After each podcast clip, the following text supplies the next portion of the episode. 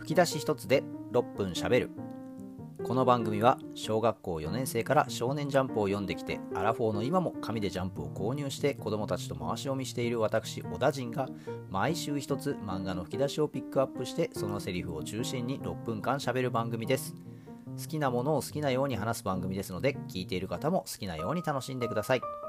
この番組は作品を読んだことのある人作品が好きな人に向けてネタバレを全開で話していきますのでよろしくお願いします。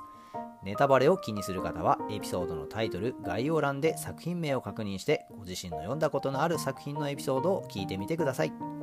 この番組をきっかけに読んだことのない作品のことを知って興味を持ってもらえたら嬉しいです。皆さんの好きなセリフも募集しています。投稿フォームからぜひお願いします。